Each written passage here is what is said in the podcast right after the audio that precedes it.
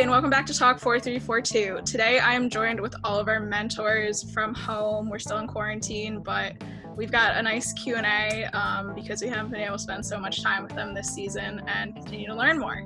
Uh, with me here today is... I'm Mr. Fulmore, physics teacher and mentor. Anne Louise Jeffrey, mentor. Chad Jeffrey, mentor. Christina Gorman, mentor. Ernie Wilson, mentor. Maya Dom Perna, mentor. Wes Bowers, mentor. Uh, thank you all for joining me today. Uh, I know that it's not the best circumstances, and we're sorry for any background noise that comes through on this. Uh, we're still in the same situation as our past few uh, uploads, but we're making do with the best we can. So, uh, Ryan and Baden both had the same question here. Nice and easy start. Could you just let me know how and when you got involved with the team? Um, this is Mr. Fulmar. I got involved with the team when a student by the name of Steve Lawton back in 2011 asked me if I would be willing to be the mentor. And um, as I always say, little did I know what all it would involve or how long it would last or how much time it would take. Um, but that's how I got involved. He asked me and I said yes, and uh, I've been here since. It was about four years ago that uh, the team came for a demonstration at my church and they demonstrated the robot of the year. And I said, wow, that's pretty neat. Uh, I'm an electrical engineer, and I thought, wow, robotics, that, that's right up my alley. I like to build things. So I've been a mentor for four years as a result of that public outreach. So this is Anne and Chad Jeffrey, and we're probably the newer mem- newest member mentors on the team. We got involved just this season. Um, didn't even make it through a full first season, unfortunately. But um, uh, we we got involved because we had two kids on the team, and um, with the time commitment, as the students know, it's a lot, and we figured we wanted to see our kids, so that would be a one way to do it. But also just to be involved um, with the other students, it, it was it was fun. And our kids amazingly said yes. Yeah, they wanted us there. so if you're listening, Luke and Savannah, hopefully you agree.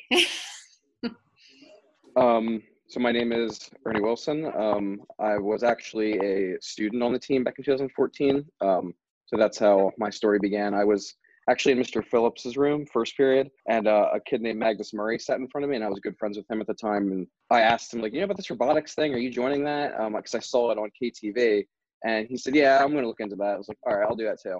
I had no idea what I had gotten into there, um, but since then it was it was so much fun. I was a sophomore at the time, so I got three years as a student. Graduated in 2016.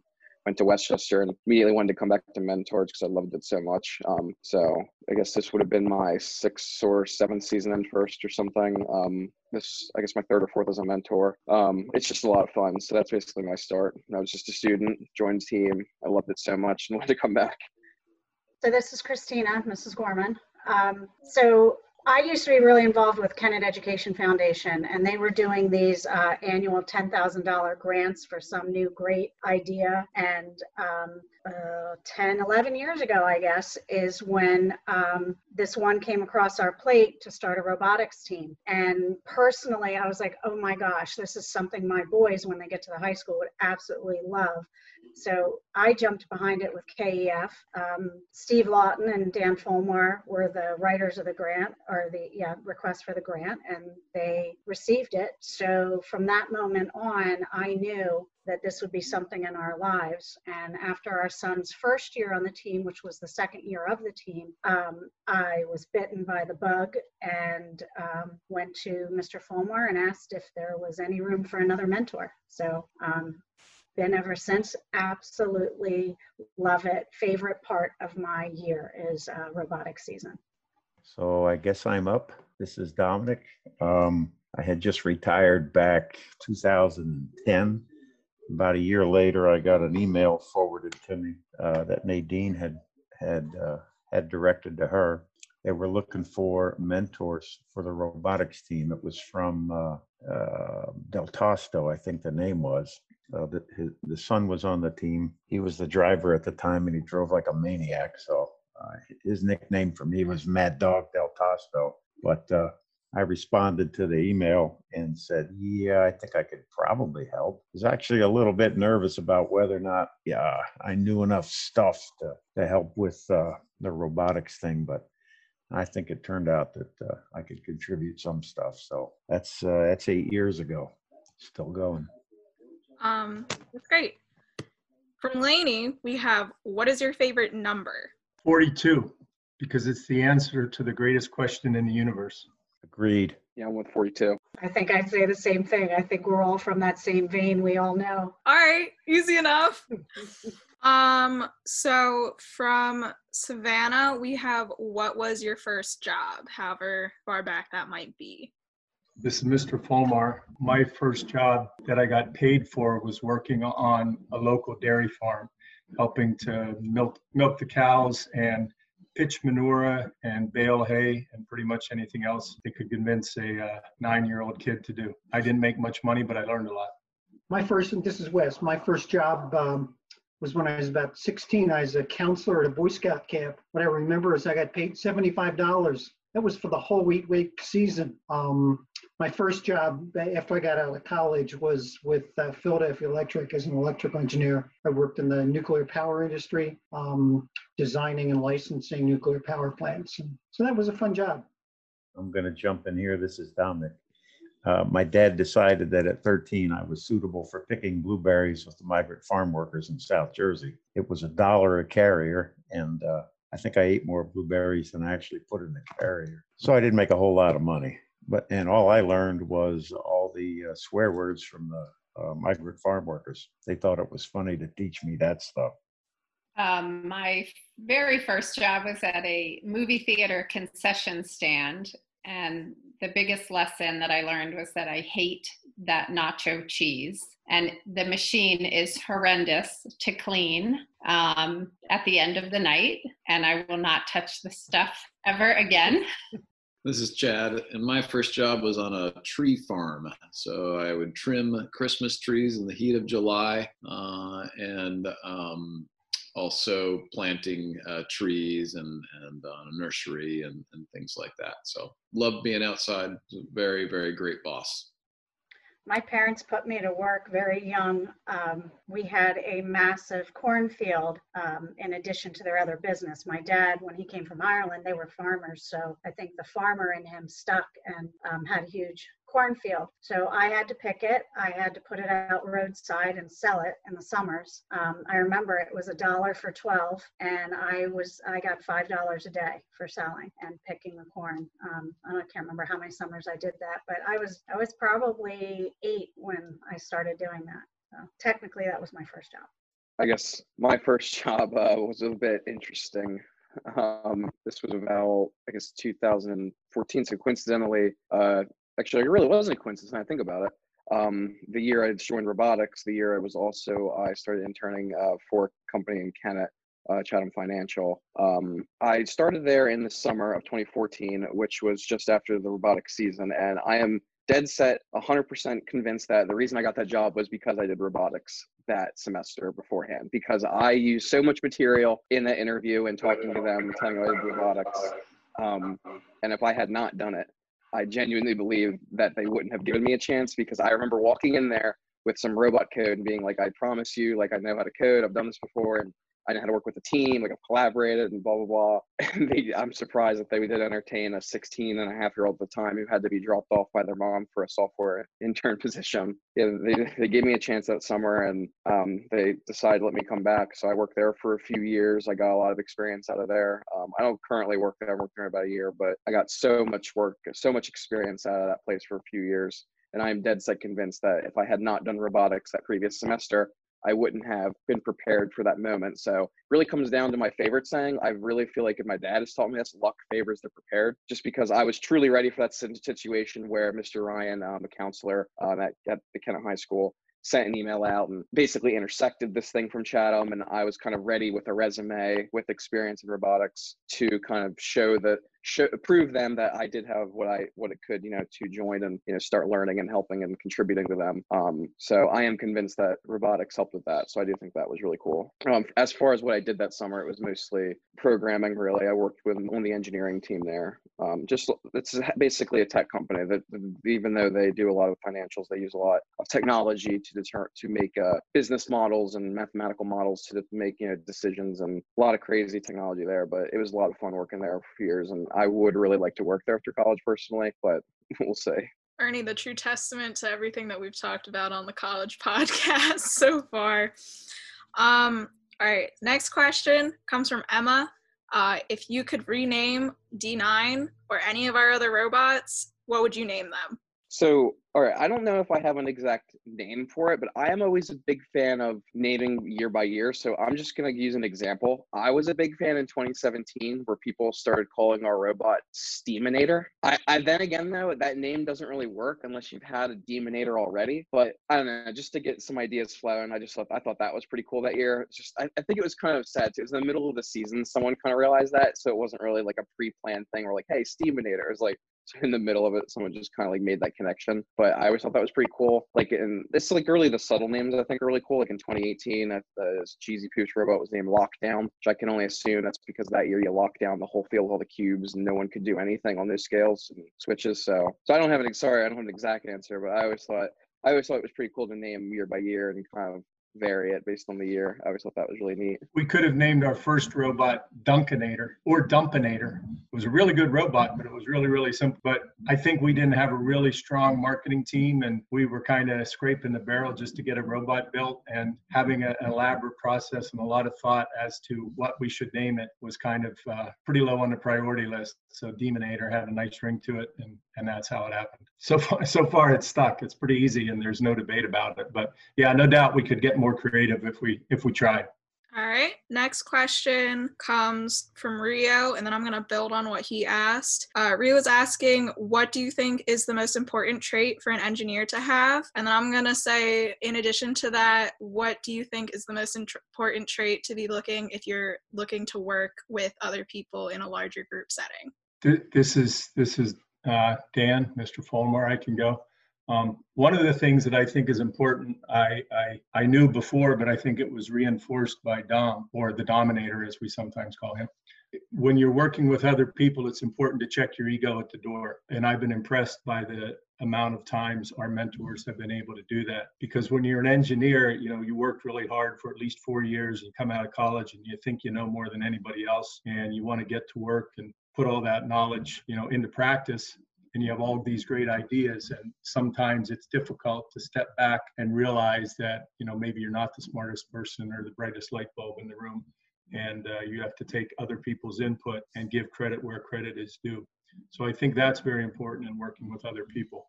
Say i infrequently and say we more frequently. And in terms of being a good engineer i think it's looking at problems as opportunities rather than roadblocks or issues I mean, that, that's what engineers do. They solve problems.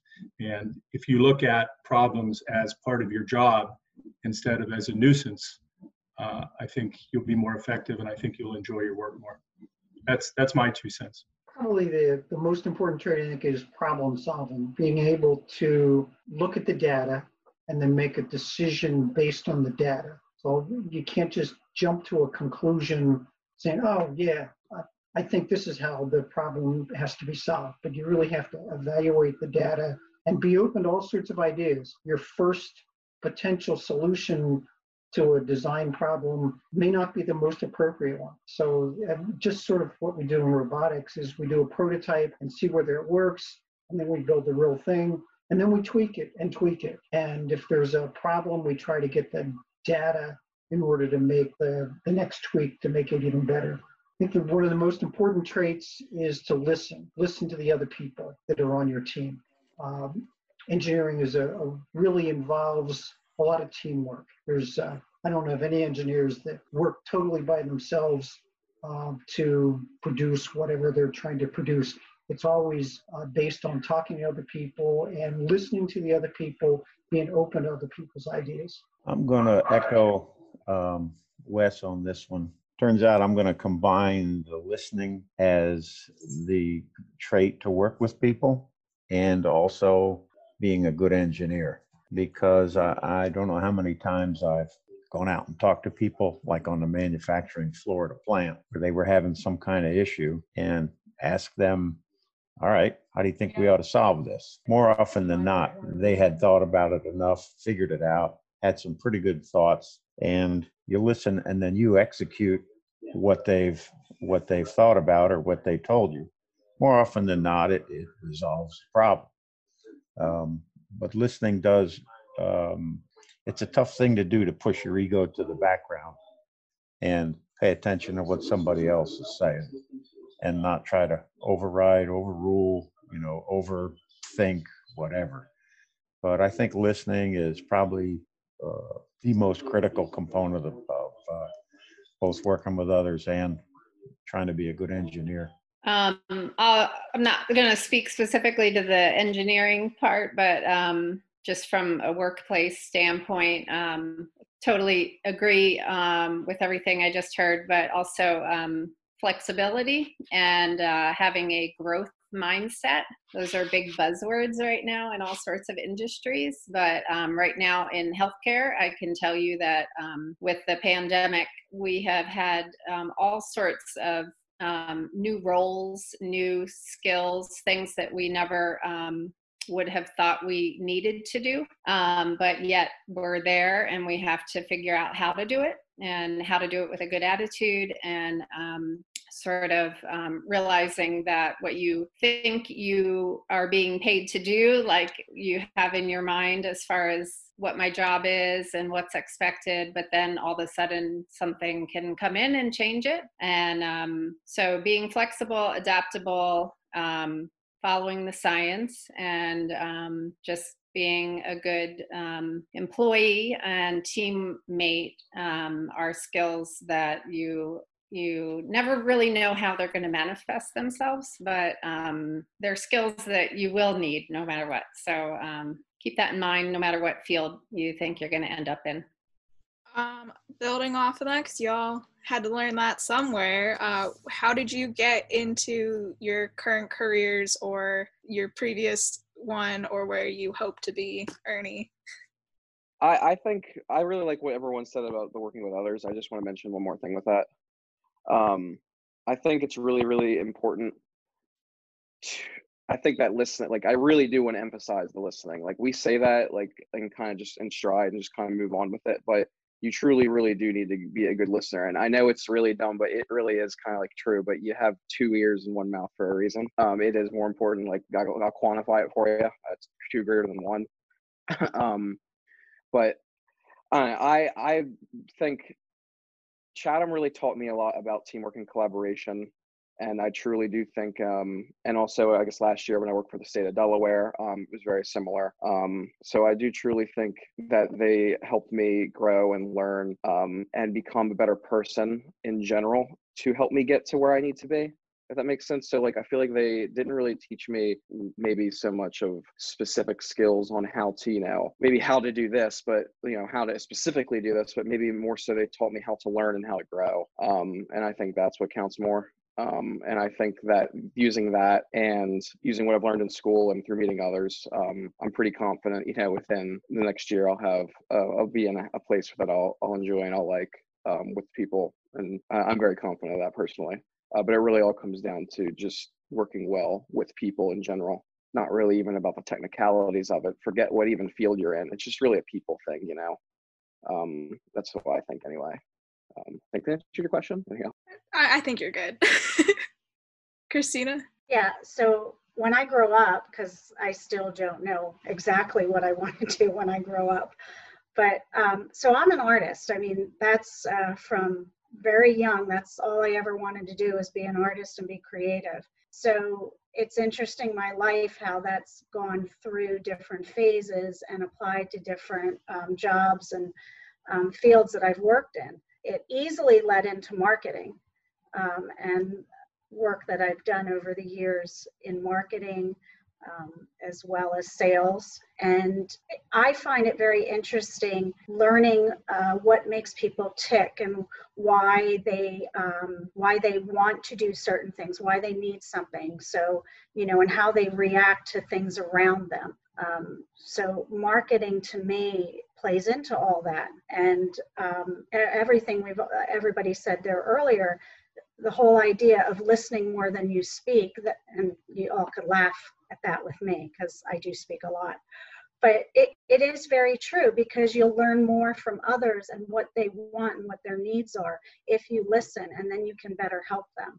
So when I grow up, I don't know what I'm going to end up doing when I have an empty house here, but um, I definitely love the idea of uh, helping people find the areas in their life where they want to be and uh, go for their goals. I um, I mentioned that my first job was working on a dairy farm, but in eighth grade English class, we were asked to write a paper on what we wanted to do when we grew up. And I remember in eighth grade, I wrote that I wanted to be a mechanical engineer and work in the auto industry. And I really like cars, so I was a motorhead. You know, back in when I was a kid, people were into cars. I used I remember teasing Ernie about this. He was describing his computer to me one time, like water cooled this and turbo that and hot rod this and you know dual processor and quad this and the other thing. I said, Ernie, you sound like a kid talking about his car. And I realized that you know for kids in in Ernie's and your Ellie's generation, you know you're not into cars the way we were clearly, but you are into technology a way we weren't but I really like cars and I really like machines and I like mechanic work. So I thought, oh, mechanical engineer, that's the way to go. Um, so I enrolled at Penn State, studied mechanical engineering. I was the only person in my family um, to study engineering, almost the only person I knew, except one of my uncles was a civil engineer. And uh, studied for four years at Penn State, went to Detroit, got a job with Chrysler Motors, and uh, I did what I wanted to do way back in eighth grade. After a while, I went back to grad school, and then I got into business consulting, and then eventually into software, and ultimately ended up as a high school teacher. But uh, I really wanted to be an engineer in the auto industry, and I still really like cars, and I really like mechanical engineering, and it's a great background as a physics teacher. So that's that's my condensed version of my story. All right. This one is a direct question for Wes. It's from Simon. He is interested Is your boat real or a model? My boat's real. It's a 33 foot sailboat, uh, sail on Chesapeake Bay. It's ready to go in the water right now, but Maryland has closed the bay to recreational boating. So I can't use it um, at least for a while, even though I, I, thought, gee, I'm out there in the bay all by myself. Why not? But uh, the state of Maryland says no boating. Um, this one's gonna be open back up to everyone. Lainey has asked, "What has been your favorite part of the season?" We've been trying to really keep on the positive side of things. We know that like usually everyone's like, "Yeah, the competitions," and that's the great time we to spend all the time together. And that's sadly the part that we didn't get to see, but we did get to do a lot of other things. So, what have you really taken away from this year? What one of my favorite things is the reveal videos. We didn't used to do those. We started a couple years ago, and you know you're working really hard. And you see this different aspects of the robot coming together, and then particularly the last couple years, you guys have done such a great job with them. I just sit back and I thought, wow, that is an impressive machine and then i want to show it off to everybody. For me that that's you know aside from the competitions and the camaraderie and all of that i, I really like when it's together enough that you guys can make a video that uh, kind of summarizes all the good things and all the hard work we've done. So um, particularly this year and it's something we've started to do a couple of years ago is um, look at a bigger picture of the game and the theme and in, in the marketing group um, particularly, but also bringing in all the other teams as well. What can we do to take that theme and that idea and, you know, adapt it to something else? And, you know, last year um, with space theme, you know, we had that great phone in the pit and, you know, tied a lot of things in that way that talked about, you know, connections. And um, this year, and I'm just so sorry that people aren't going to see everything at its um, fullest. But what we did with bringing in this idea of um, rising together, together we rise, and making these awards that um, brought so many parts of our team together to collaborate on something. And then our PEP, which, you know, actually there may only have been three or four of us on the team that actually saw what that was. And I'm so sorry. We'll, we'll get it up and running for everybody to see. Um, those would have just been awesome things at competitions to share with all the other teams, with the judges, and show just that, you know, the 4342 family is so much more than building this robot. And um, th- that's what I get the biggest joy out of is when we see the team coming together from so many different areas working together for a common goal. So that's always been my favorite, especially the last couple of years. And this year I was so impressed watching all the kids come up with um, taking an idea and running with it, or maybe it took weeks to come, you know, to a final decision on something, but everything was just beautiful in the end. And uh, yeah, I'm, I'm sorry that we didn't get to show it off in competitions. I think my favorite part is watching how the whole thing comes together. There's a whole bunch of different teams doing their own thing, and then it has to all get integrated together into one robot that performs whatever the problem is for the year. And I really enjoy watching the decision making of, well, we can put this here and that there, but it's too big, so we have to cut the, the size down, cut the weight down. This year was the first year that I've been involved where we didn't have to cut the weight down, which we missed that part. But the, the physical space of some of the um, the animation features, uh, just how they all fit together and how they can fit onto the chassis is just it's kind of amazing uh, to watch that process and see how all those things all, all, fit together and how the you have to make some sort of accommodation in uh, in some areas to cut the size down, speed something up. You can't use so many motors because you're using too much power. So just watching that process work is uh, kind of one of my favorite pieces. I'm going to echo Wes again a bit here. Um, I think my favorite part uh, this past year is is watching the the evolution or how far it's evolved, where they go from concept to CAD to fabrication to assembly, and uh, get the thing built and uh, get it to function and all that. Uh, we never used to build that way way back when. It was cut a few pieces, put them together, try this, try that. Now we're getting this is high tech now. Now this is how engineering is going to work. Concept, uh, CAD, CAM, all that stuff, and uh, and we're doing it, which um, I'm glad to see we evolved to that point. This is what uh, this is what they're going to see when they get out, go to work as engineers. That's my favorite part. I kind of look back with nostalgia now at that like first weekend in January where, you know, you had everybody in Mr. Fulmar's room and, you know, I remember my son Luke saying like it's like Christmas Eve the night before, you know, that reveal and we sort of laughed at him, but um, you know, I kind of get it now, you know, it's like you get the whole game and all the components and the strategy you know all that stuff comes that day and then it just goes from there. So um, i think that was looking back like a really fun um, sort of weekend because you also had everybody um, together working on it and then from there they all kind of break out in these little groups and you sort of lose track of them a little bit at least i did you know who's working on what but um, i think the unity that happens in that first weekend was really um, fun to see my favorites when everything's PID tuned and all the empirical values are figured out so that we can actually start doing things. um, no, but really, I really I, like. I, um, I just want to interject. You're never done PID tuning. Come on, Ernie. Who are you trying to fool? You, Well, and, you and those programmers will tweak the PIDs as long as we let you. And the and the other thing, Ernie, is I never heard them called PIDs until uh, I heard you guys talking about it. It's That's- always been PID loops for me uh, out in industry. They don't call them PIDs. You're probably right too, because they're pro- they're probably the correct ones. We're crazy. Yeah. in They- this job. Nadine gets a chuckle out of that because that's what she does for a living. She goes, "They're doing PIDs. What's a PID?" Yeah, that's funny. That's what happens when everything you learn's from WPILib. everything you learn's on a screen.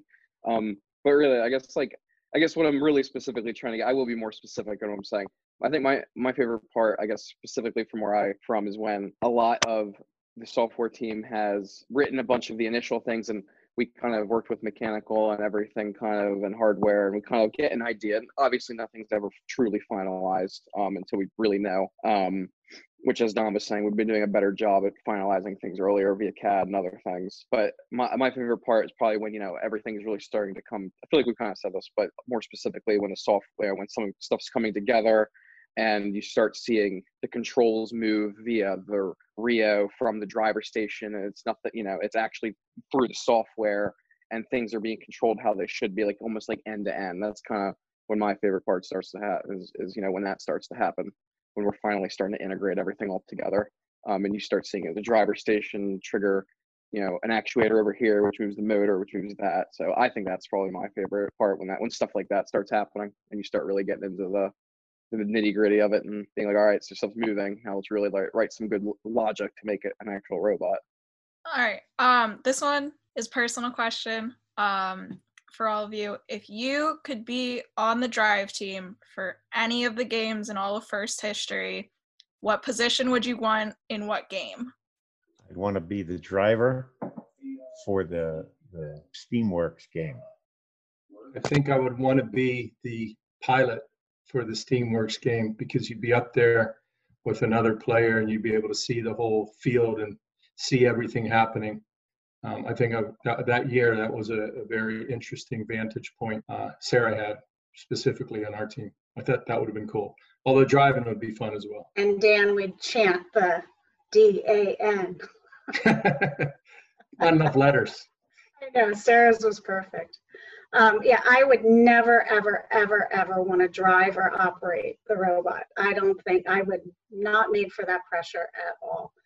Um, but some of the human player uh, things were good. Um, Steamworks, that was pretty awesome. Y- you had to be calm, cool, and collected for that. I think I would have liked to try that. All right, Dom. I have a I have a question from Scott here that was just a little too much to write down, so I had to go back to my phone. All right, Scott has asked, Approximately how many whoopings do you have to officially issue in a standard three hour robotics meeting, assuming the entire meeting is devoted to shop time and there is an average of 10 people in the shop at any given time?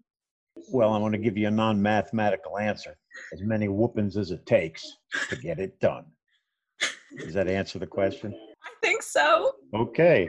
Is this, a, this is a little like that riddle that my dad used to talk about. It takes a chicken and a half a day and a half to lay an egg and a half, how long does it take a rooster to hatch a doorknob into a hardware store?